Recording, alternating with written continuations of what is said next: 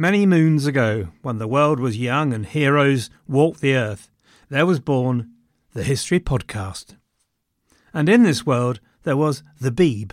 There was Lars Brownworth and a bloke called Mike Duncan, and we heard Mike and knew he was good. And so was spawned a new generation, wherein I was inspired by Robin Pearson, who picked up the mantle of the Roman Empire in Byzantium Robin, I'm glad to say, is still going strong, is still producing magnificent history and entertainment, and here is a message from him. Hello, everyone. This is Robin Pearson from the History of Byzantium podcast. It seems like you enjoy your history recounted to you by an erudite, funny Englishman. Well, I am also an Englishman. And if you like a bit of Roman history, then come join me for a thousand year epic of incredible highs and devastating lows. Check out the history of Byzantium wherever you get your podcasts, or go to thehistoryofbyzantium.com. For now, back to David. Mom deserves the best, and there's no better place to shop for Mother's Day than Whole Foods Market. They're your destination for unbeatable savings, from premium gifts to show-stopping flowers and irresistible desserts. Start by saving 33% with Prime on all body care and candles. Then get a 15-stem bunch of tulips for just $9.99 each with Prime. Round out Mom's menu with festive rosé, irresistible berry chantilly cake, and more special treats. Come celebrate Mother's Day at Whole Foods Market.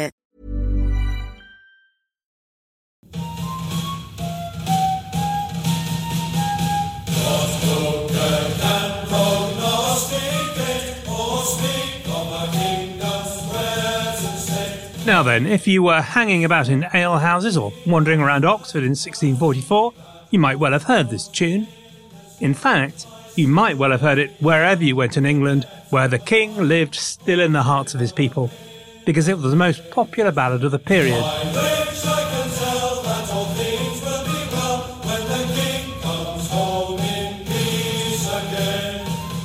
The broadside ballad was printed on large sheets of cheap paper and they were hugely popular. They were mass produced, cheap as chips, and produced to tell the story of any occasion, from battles to murders, there's a lot of those, a wondrous event, or some romance or popular traditional song. This particular one was written by one Martin Parker, a Londoner and probably a publican, and he'd acquired a name for himself as a writer of broadside ballads and chapbooks partly for the source of his muse, it has to be said. He always bathed his beak in ale, topping whole tubs off like some thirsty whale. But more because people came in their droves to buy the latest one, because for a penny you may have all the news in England of murders, floods, witches, fires, tempests, and whatnot in one of Martin Parker's ballads. This particular ballad for when the king enjoys his own again, is a lament, wondering at the violence and the turmoil for which Martin knew there was only one solution.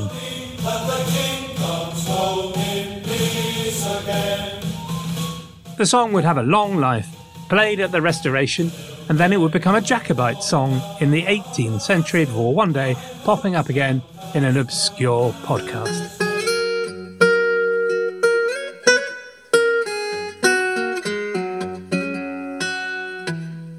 Welcome then, everyone, to the History of England and episode 394 Lost with It All. Last time we heard about how Charles rallied the team through the Oxford Parliament, promoting the legitimacy of his cause based on the ancient constitution of England, King, Lords, and Commons, striking at the legitimacy of the Westminster Parliament based erroneously as it was on King, Lord, and Commons we heard how the arrival of the Scots transformed the strategic situation, and yet how some masterly royalist generalship looked set to confound it all. Newcastle's stri- skilled obfuscation for four months slowed the Scots down. Charles's masterly campaign in the Midlands and Cotswolds made space for some pyrotechnics from his nephew, Prince Rupert, relieving Newark, where he captured 32 pounds of sweet lips. At which point, I must issue an apology. Last week I made a connection between said Sweet Lips and Major Houlihan. I have been informed by quite a lot of people, actually, that the good Major's lips were in fact hot, not sweet. And while I would contend there is no evidence con- to contradict the view that they were both sweet and hot, I must apologise and thank you, my good listeners, for educating me.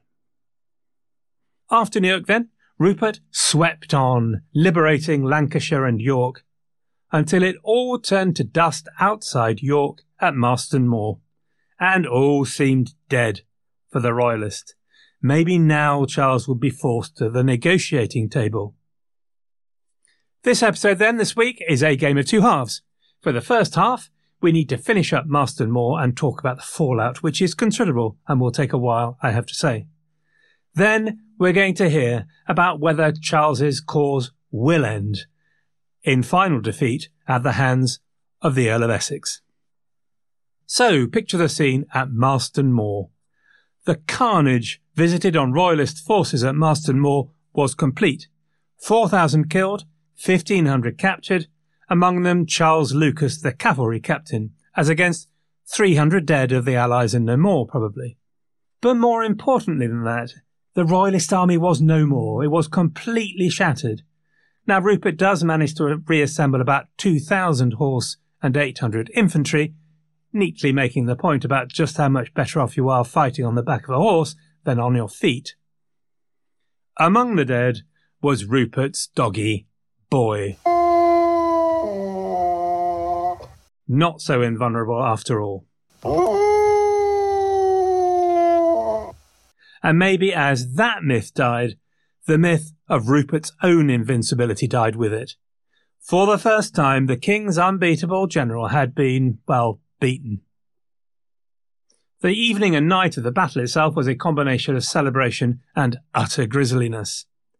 At eleven that night, the army was formed up, many singing psalms as they did so, and in the moonlight Manchester rode along the ranks and thanked his men personally for their sacrifice. Or Ronald Hutton talks about moonlight, so I am forced to remind us all that not long before it had been absolutely tipping it down. So the moon may not have had her hat on. The grisliness that night and the following morning was the normal stripping of the bodies, some of whom probably still contained living spirits, but look, that's a good shirt I can use. Relatives who were close by came out to try and find the people they loved, and that must have been particularly desperate among all that carnage. And one of them, Mary Townley, came looking for her husband who had fallen in the royalist ranks.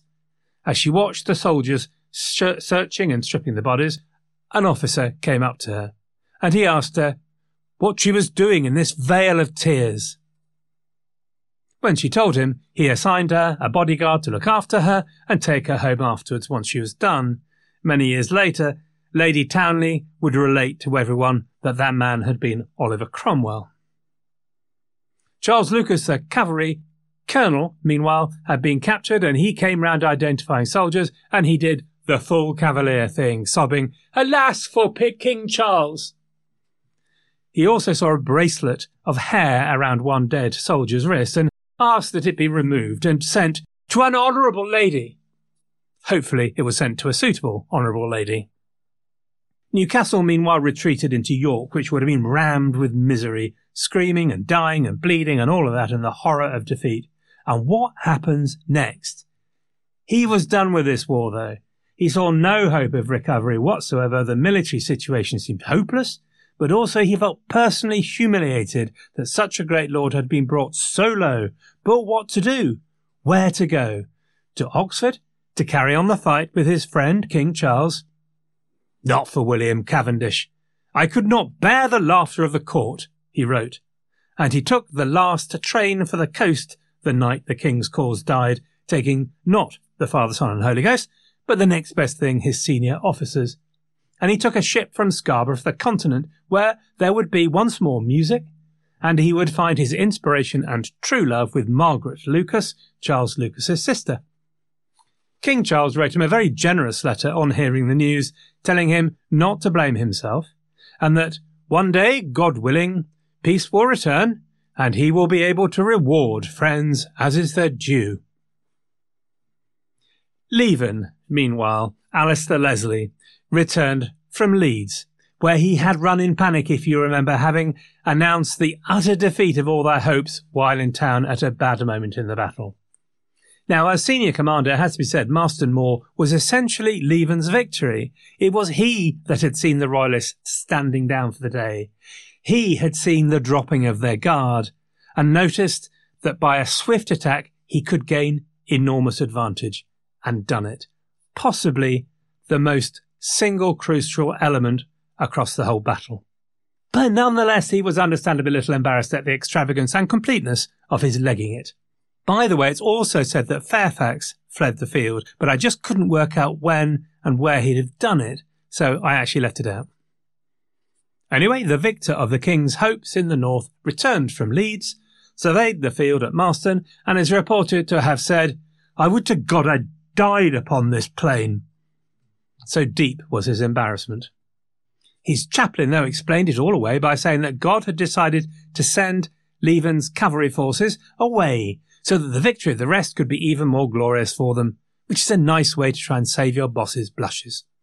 York's position was hopeless, of course. Within two weeks, terms had been agreed, and it had a new governor, Thomas Fairfax, and all the remaining royalists, soldiers, and civilians were allowed to march out of the city with their arms and their colours. There was no murder, there was no mayhem. Also, Thomas earned the grateful thanks of all of us by not allowing any iconoclastic desecrations to take place in the Minster, not the least reason to love Fairfax. Rupert had lost none of his energy. Although Cromwell had been set to chase him and George Goring down, he moved once more, like the wind, probably even angrier than he'd been on the way up. On the way to Chester, North Wales, and eventually Bristol and Oxford, Rupert met up with a couple of rather bedraggled looking noblemen who hailed him and asked for his help. They turned out to be the Marquis of Montrose and the son of the Earl of Gordon, Lord Aboyne. They were trying to revive their invasion of Scotland as commanded by their king. So, they asked if Rupert could spare them some cavalry. Obviously, the answer was no, hopefully politely put. So it looked as though Montrose's plans lay in the scuppers with a hosepipe on them. But in August, Montrose would then learn that the Earl of Antrim had finally come through all of those promises and clever plans and secret tricks to provide an army to invade Scotland. And one, Alistair MacColla, had duly set off from the shores of Ulster for the Campbell lands of Argyll in Scotland with a couple of handy tools in his satchel, namely fire and sword. So that's an adventure then, and off Montrose set for his date with destiny, just the sort of date your Montrose type likes to hook up with. Not for them a nice cup of tea and a slice of lardy cake. In the aftermath of the battle, Oliver Cromwell sat down to get the most important and unpleasant of tasks done, and he wrote a letter to Valentine Walton, his brother in law, married to his sister Margaret. It was written in his own hand. He wrote it because Valentine's son, also called Valentine, had been killed in the battle by a cannonball. He starts off by warning Valentine there is heavy news on the way in this letter. Dear Sir, it is our duty to sympathize in all mercies, that we may praise the Lord together in chastisements or trials, so that we may sorrow together. He continues with as short a report of the battle as he can manage, 126 words. Truly, England and the Church of God hath had a great favour from the Lord in this great victory given unto us, such as the like was never since this war began. It had all the evidences of an absolute victory obtained by the Lord's blessing upon the godly party principally. We never charged, but we routed the enemy. The left wing which I commanded being our own horse, saving a few Scots in the rear, beat all the prince's horse. God made them as stubble to our swords. We charged their regiment afoot with our horse, routed all that we charged. The particulars I cannot relate now, but I believe of twenty thousand the prince hath not four thousand left. Give glory, all the glory, to God. But the letter mainly focuses on Valentine, describing how the cannonball smashed his leg, and going on Sir, you know my trials this way, but the Lord supported me with this, that the Lord took him into the happiness we all pant after and live for. There is your precious child, full of glory, to know sin nor sorrow any more. He was a gallant young man, exceeding gracious. God give you his comfort. Before his death, he was so full of comfort that to Frank Russell and myself, he could not express it, it was so great above his pain. Truly, he was exceedingly beloved in the army of all that knew him. But few knew him, for he was a precious young man, fit for God. You have cause to bless the Lord. He is a glorious saint in heaven, wherein you ought exceedingly to rejoice. Let us drink up your sorrow. Seeing these are not feigned words to comfort you, but the thing is so real and undoubted a truth. The Lord be your strength so prays your truly faithful and loving brother, Oliver Cromwell. The letter has been much analysed, and I think you take out of it, maybe depending on your ultimate view of the man. I have put the full version and a link to a very interesting article about it on the website. Edward Hyde hated Cromwell when he wrote his history as Clarendon after the war, basically recognising him as a force of nature but describing him as a brave, bad man. Another contemporary, the preacher Richard Baxter, rather nicely sums up the confusion which this letter and Cromwell's entire career have given posterity for close to 400 years. Never man was higher extolled. Never man was baselier reported of and vilified than this man. No mere man was better and worse spoken of than he, according as men's interests led their judgment. So, in brief, there is much rather beautifully expressed human sympathy in the letter. The absolute centrality of faith to Cromwell, of course, comes through, and it's been noted that whereas for other military commanders like Fairfax and Manchester, military success and political resolution were the leading motivation, for Cromwell, both were subsidiary to his faith. But a load of negative things have also been emphasised. If you're being really harsh, and some are, you interpret the comfort being implied, ticking off that Valentine should not grieve his son's death since he's in God's hands. That does seem to be trying a bit hard to me, but who am I? More reasonably, it's noted that the letter glorifies God, but doesn't fail to glorify Cromwell either, which is definitely a thing about Cromwell. He does like to blow his own trumpet. Although bear in mind, this is not a public report to Parliament, although it's a private letter to his brother-in-law. Nobody official is going to read it. The letter does seem to rather marginalise the Scots but make the same point. This is not an official military report, it's a letter to his brother. It is, though, undeniably bloodthirsty. They were as stubble to our swords. Stubble, not men. Although, again, it is borrowing biblical language. Isaiah, I think, is often quoted. I don't know the Bible well enough. Anyway, an interesting letter. Have a look at the website and article if you are interested. The battle was reported and how the battle was reported would cause upset, and it reflected the growing tensions in the alliance. So news sort of dribbled back as news does, and was then seized on by the newsbook, who then put their own spin on it. The earliest news came to Parliament from two members of Cromwell's horse, Thomas Harrison and Charles Fleetwood, and it was therefore a Cromwell is great story. Then a Scottish soldier turned up with the letters, which played up the Scottish contribution. To be honest, as far as I can see, despite all the chat, there's then quite a deal of even handedness. One of Manchester's chaplains published a tract which gave all the credit to the Eastern Association, but then heard more and issued an apology and gave due prominence to David Leslie's contribution in the Scottish horse on the left wing. Lord Saye and Sele's report certainly bigged Cromwell up, but it also bigged the Scot, David Leslie, up too. Another English writer marked Leven out for chief praise. But Robert Baillie, one of the Scots commissioners, was thoroughly cheesed off nonetheless, and the reason is important. Here is something of what he wrote. We were both grieved and angry that your independents there should have sent up Major Harrison to trumpet all over the city their own praises to our prejudice, making all believe that Cromwell alone, with his unspeakable valorous regiments, had done all the service. The word here is independent. The Westminster Assembly was not quite going to plan.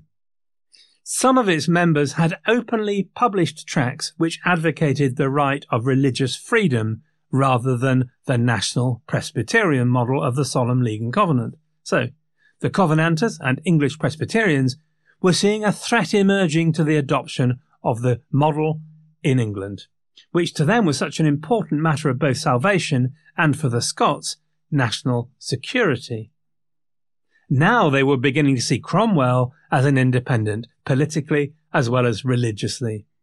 Really, it's probably too early to make such a contention, although the most extraordinary efforts have gone into making it so through that private letter to Valentine Walton. But at this point, really, Cromwell, like Vane, might have con- some concerns about the Covenant, but was focused mainly on just winning the war. But by the autumn of 1644, Baillie saw the danger that Cromwell was seen as a wise and active head, universally well beloved, as religious and stout, being a known independent. The most of the soldiers who loved new ways put themselves under his command. So Baillie angrily denounced Cromwell to Parliament as an incendiary who should be impeached for kindling the coals of contention. Needless to say, Cromwell did not appreciate the accusation and it probably made everything worse. But look, Robert Baillie was not wrong that Cromwell would indeed grow to reject the idea of what he saw as simply a different form of religious tyranny. One more Cromwell story, because I'm anxious to keep the connection between him and Honest John going, and also the start of his rift with Manchester, although it's a little thing. Lieutenant Colonel John Lilburne had been sent at the head of some dragoons to bottle up a royalist garrison at Tickhill near Donny, Doncaster. Actually, Lilburne rather exceeded his orders and did rather nicely, negotiating a surrender. When Manchester turned up, though, he carpeted Lilburne for exceeding his orders and refused to take it any further. It was probably Cromwell who then intervened with his boss to tell him, look, just be sensible, sensible here. Just accept the situation and take the surrender of the castle as a win. Oliver is once more sticking up for his men, but also for a known independent that his boss, Manchester, thinks a troublemaker. Right, that is finally it with Marston Moor. Leven and his Scots head north to Newcastle and support rather general operations in Yorkshire and the borders as the north is consolidated for Parliament. Newcastle will fall at the end of October to the Scots, which will be a relief for London since it will have its coal again. London had been denuded of its trees as people sought fuel. But you and I must now head south for Celtic lands to Cornwall, famously both Celtic and a cul-de-sac. When you're ready to pop the question, the last thing you want to do is second guess the ring. At Bluenile.com, you can design a one-of-a-kind ring with the ease and convenience of shopping online. Choose your diamond and setting. When you find the one, you'll get it delivered right to your door. Go to Bluenile.com and use promo code LISTEN to get $50 off your purchase of $500 or more. That's code LISTEN at Bluenile.com for $50 off your purchase. Bluenile.com code LISTEN.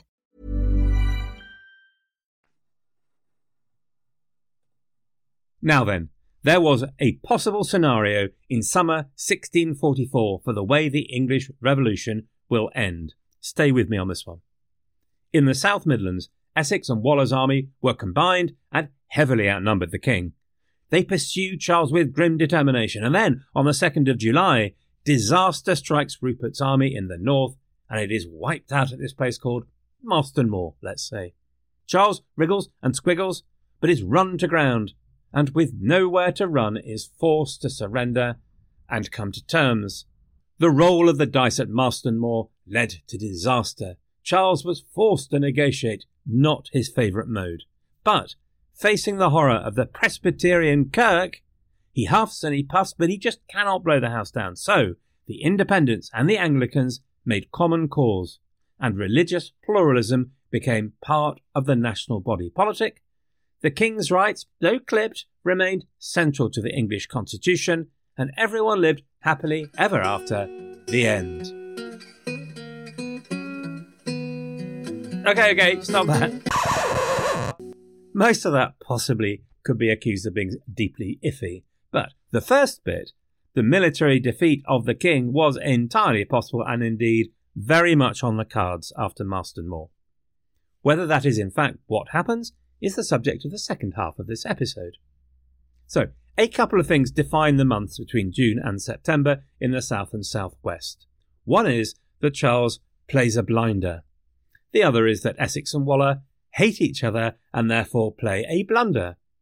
Essex feels his position as general of the parliamentary armies is now challenged, and he behaves more in line with this feeling than in line with good sense and logic.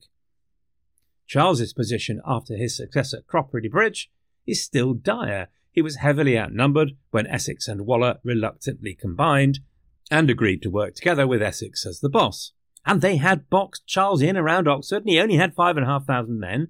But through march and countermarch, Charles opened a wee gap between the two of them, made a sprint for it, squeezed through the gap in their line, and escaped into the Cotswolds west of Oxford, heels kicking in the air. Well, as you can imagine, there was miffiness, and Waller and Essex then pursued, until they came to the mighty Cosmopolis, the glittering glory that was Stow on the Wold. There they held an army council, and against Waller's furious objections, they decided to separate their armies. The reason for this was partly Henrietta Maria, partly Lyme Regis, and partly something inexplicable, not in a good way. Henrietta Maria first. You may remember she had left Oxford in April to go westwards and find somewhere safe.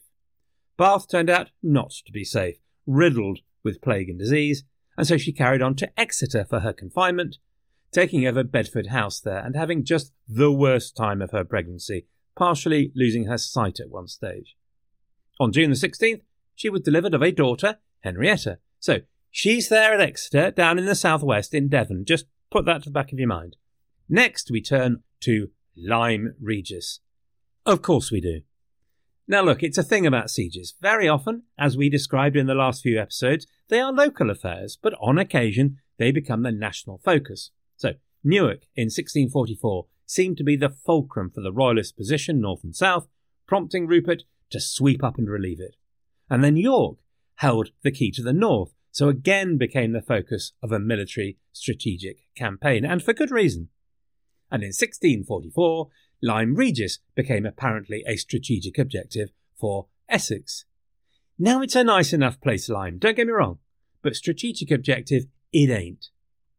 But because it was being besieged by Prince Maurice, because it was a Puritan town, because it was being furiously and bravely defended by the good citizens, because the new sheets had got hold of it, the entire parliamentarian campaign at this point of critical opportunity when the war could have been won gets turned around and inside out.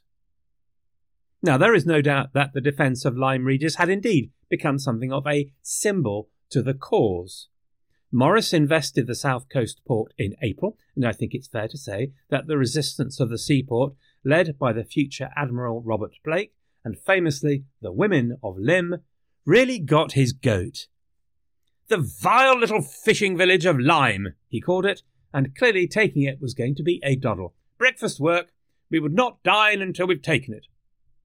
However, not only was it defended by a substantial force of 1,100 soldiers, but the news sheets quickly got hold of the story of the women who took part with religious fervour in its defence. There was a much parodied heroic poem, the Joaneriados, telling the story of how one maid lost her hand while carrying a pail to put out a conflagration caused by the evil besiegers, and then another lost both of her arms. Both of her arms. That sort of thing. Heroism at limb loss level. So instead, Maurice and his army, which themselves frankly had better things to do with their time, were tied down throughout May 1644 outside the little town of Lyme. Public pressure, through the news sheets, grew on the Committee of Both Kingdoms to do something about this, and they were partly to blame for giving in just a little bit. So they sent a note to Essex saying, Look, why don't you cut off a tiny wee corner of your army and send it under some office junior down to Lyme to relieve it? Maurice is in trouble anyway, since the defenders down there have turned out to be nowhere near as armless as he thought, half half, so shouldn't take much. Well, at the Army Council at the mighty Stow on the Wold, Essex decided that the little seaport and future holiday town of Lyme Regis was critical to the success of the cause, and he took his whole army down there. The committee of both kingdoms were livid when they heard, hopping around like Rumpelstiltskin with his foot in the floor, laying an enormous clutch of eggs. Waller's jaw was on his toe caps for pretty much the rest of the year, but Essex was out of there. Possibly there were two other considerations. One, Essex hated Waller and wanted his life back. Two, he could chase the Queen, maybe, and capturing her would be a fine negotiating chip. And three, well, Lyme is a nice place and everyone wanted it saved, and who doesn't want to be a hero? The plan forged at Stowe was that Waller would continue to chase down the king. But as it happens, Waller's army was deserting in droves, and before long it was all he could do to lock himself up in Abingdon, and desperately no one noticed him. Essex, before he knew it, would be on his own, and the king was free as the air to make trouble with his army, which was getting more recruits every day. Still, it all went swimmingly to begin with. Maurice was indeed angrily forced to raise the siege, and he stomped off, muttering he never wanted the vile little fishing village anyway. Stomped off to, join the king, his army was now beginning to look pretty nifty. Joining the king was probably the right thing for him to do anyway, Essex or no Essex. The women of Lyme streamed out like angry bees from the seaport, and within a matter of days, 400 of them had erased all sight of the royalist siege fortifications. The woman who'd lost a hand was reported as declaring, Truly I am glad with all my heart that I had a hand to lose for Jesu Christ for whose cause I am as willing and ready to lose not only my other hand, but my life also. Okay, it is good to know there are lovers of drama on both sides. Essex now had the bit between his teeth. Like a bird on the wing, he was determined to chase the Queen down in the West Country. So on the 25th of June, the committee of both kingdoms bowed to the inevitable and accepted that that was where his army was going as Essex set off for Devon to give them their due. The committee of both kingdoms recognised the danger in the Midlands, where the king was looking very threatening now, and they urged Fairfax, Leven, and Manchester to get down there and finish the job off. But Fairfax was busy with York. Leven and Manchester were bu- busy basking. Manchester had retired to Lincoln, and he was going nowhere fast. We have now firmly entered Manchester's torpid phase. He was a gentle sort of bloke, and had been horrified at the slaughter. He wanted no more of that. He wanted to win in moderation rather than with a sword at his king's throat, if only the king had been capable of moderation. The committee of both kingdoms were back in Rumpelstiltskin mode, hopping around, urging him to do something. Meanwhile, down, down went Essex with Philip Skippon, skipping at his side, southwest, ever southwest, further southwest into Devon, where Robert Blake captured Taunton in Somerset on the 8th of July while he was going, at which point Charles had probably received the bad news from Marston Moor, but now thought he saw an opportunity too. Famously, Devon and Cornwall turned into a cul-de-sac. Well, Essex wasn't worried about that. He had at his side a manically enthusiastic and positive chap called Lord Robartes, who told him that the Devonians and Cornish were very godly and would be mad keen for him. Nothing to fear, my lad. And Essex was outside Exeter. Henrietta Maria had written in her distress for assurances and received only the news that she would be safely transferred to the safety of the great city of London. This was not the reassurance Henrietta Maria had been looking for. The Queen was still weak and ill, but she refused to be delivered into the hands of her enemies, there to be used to bring her husband's cause to perdition. So she left her tiny baby with one Lady Dalkeith and fled, with members of her household such as Margaret Lucas, the future Countess of Newcastle, scattering to make their way secretly out of the city, avoiding the parliamentary forces. Henrietta Maria herself hid under a heap of litter, she said, in a hut for three days without food or water, but she escaped and made it to Falmouth, which is a long journey deep into Cornwall, where others who had evaded capture made it to and met up. She hired a bark to take her to France, but it was a close run thing, fired on by Warwick's ships, so that Henrietta Maria ordered her captain to scuttle the ship rather than be taken, and then ran a storm. But she made it to France, to Brittany, and to the court of Louis XIII. She was welcomed there with open arms and honour, as you'd expect, and she set up a court at the Louvre, where she would work tirelessly for the cause once more. By the 20th of July, Charles had probably decided to rescue his queen, and his increasingly strong army was in pursuit into the closed bag that is Devon and Cornwall. Have I made the point sufficiently that it's a no through road down there? Not realizing by then, then, Charles, that his queen had escaped, he pursued her still. And what of Essex then? Well, obviously, this would be a good time not to walk into a trap. But he'd been having a good time. The gentry of Dorset and Devon had indeed welcomed him, and Lord Robartes was still whittering on about the corns. And there was a county to capture and glory to be won. To be honest, no one can work out what Essex was on by this stage, why he was going into Cornwall. He had begun to realise that he was outnumbered, it's got to be said, and appealed for reinforcements. Waller managed to send two thousand horse, but they were intercepted and routed at Bridgwater, so they didn't get to him. Probably Essex thought that Warwick's navy was his ace in the hole, that that navy could either deliver supplies or even pick the army up. So Essex kept on, southwest, ever southwest. It was raining.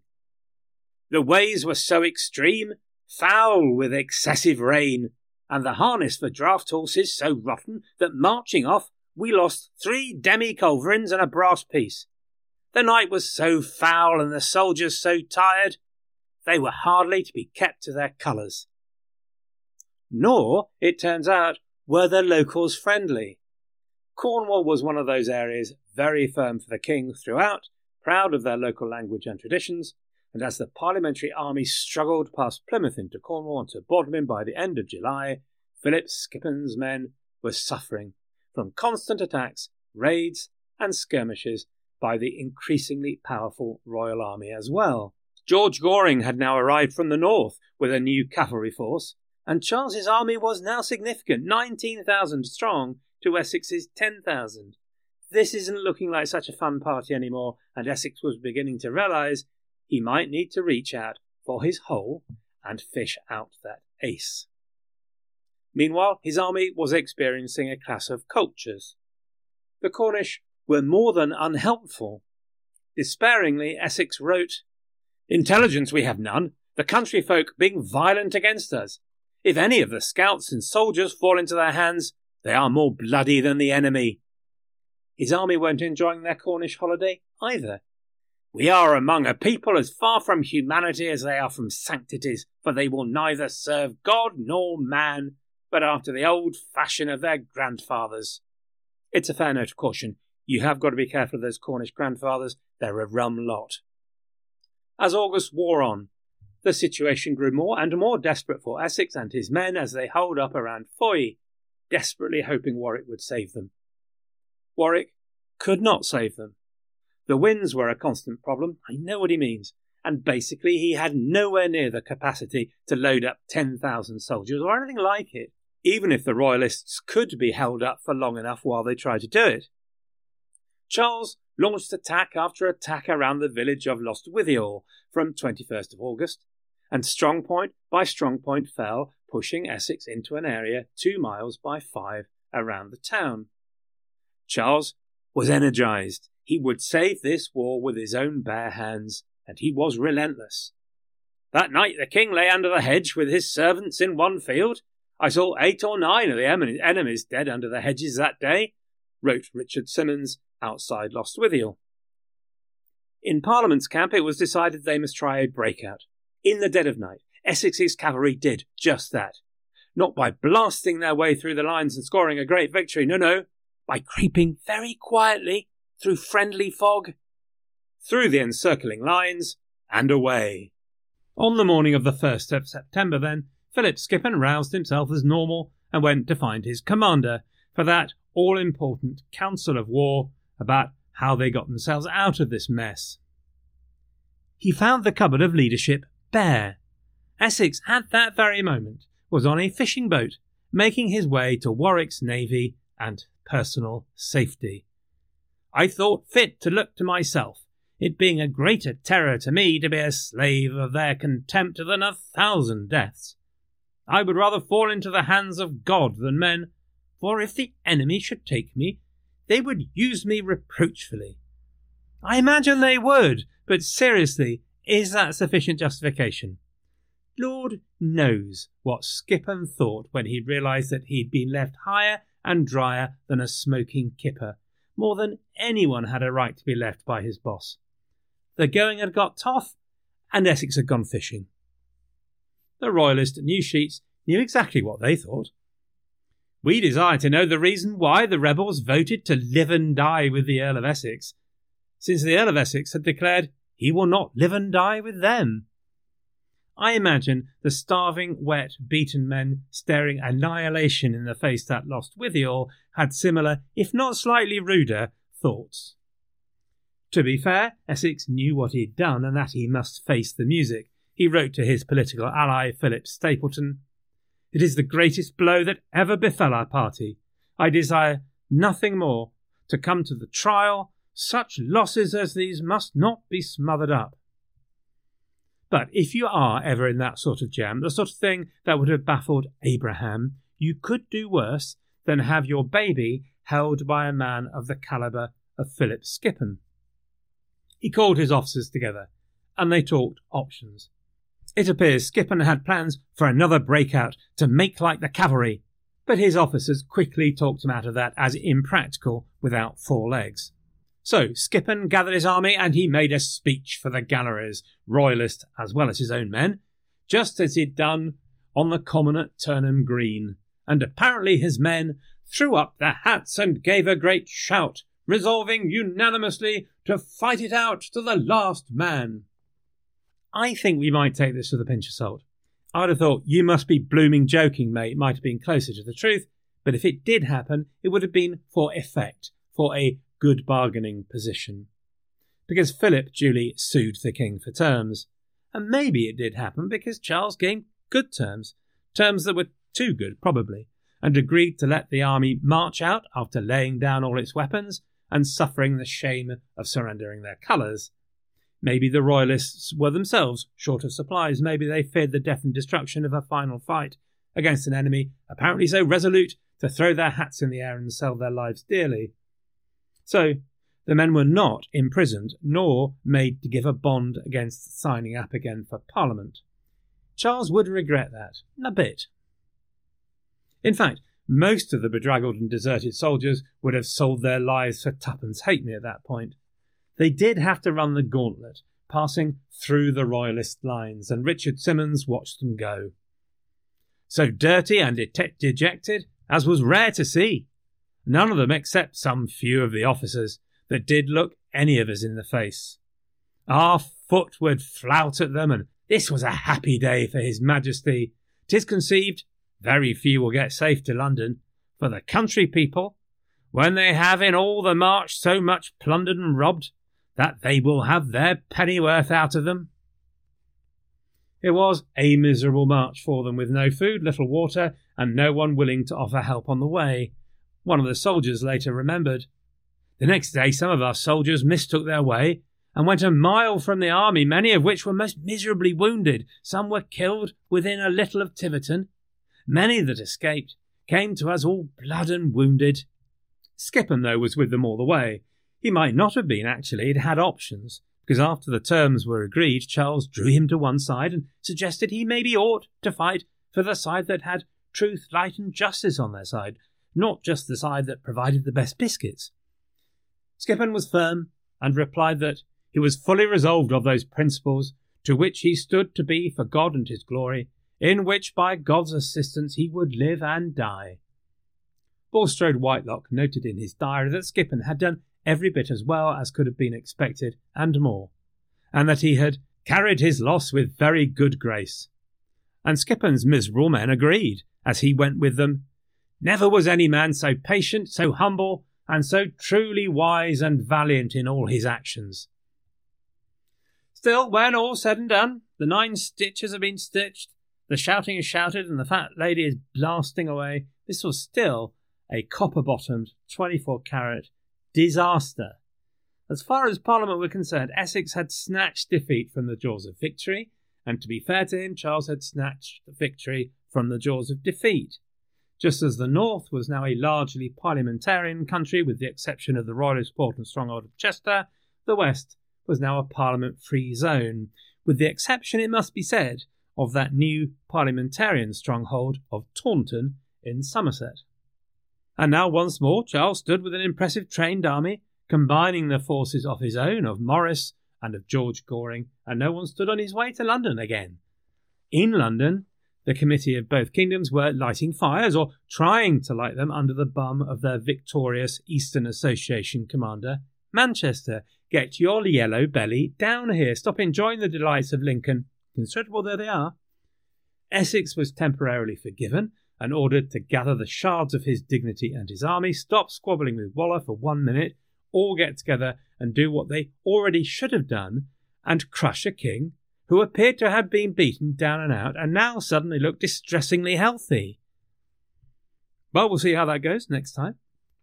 Until then, thank you very much for listening. Do get in touch, tell me how things are for you. Write a review if you're feeling generous. Come along to the website at thehistoryofengland.co.uk and make a comment, or indeed to the Facebook group. Whatever you decide to do, good luck and have a great week.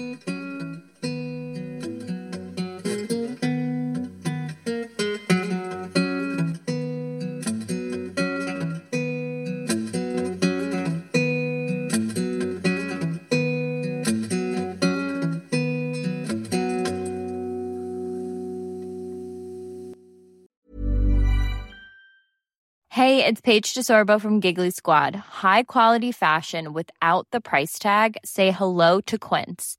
I'm snagging high-end essentials like cozy cashmere sweaters, sleek leather jackets, fine jewelry, and so much more. With Quince being 50 to 80% less than similar brands.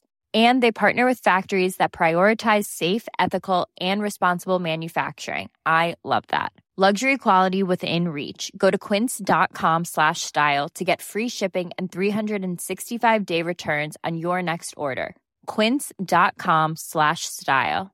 Mom deserves the best, and there's no better place to shop for Mother's Day than Whole Foods Market. They're your destination for unbeatable savings, from premium gifts to show-stopping flowers and irresistible desserts. Start by saving 33% with Prime on all body care and candles. Then get a 15-stem bunch of tulips for just $9.99 each with Prime. Round out Mom's menu with festive rosé, irresistible berry chantilly cake, and more special treats. Come celebrate Mother's Day at Whole Foods Market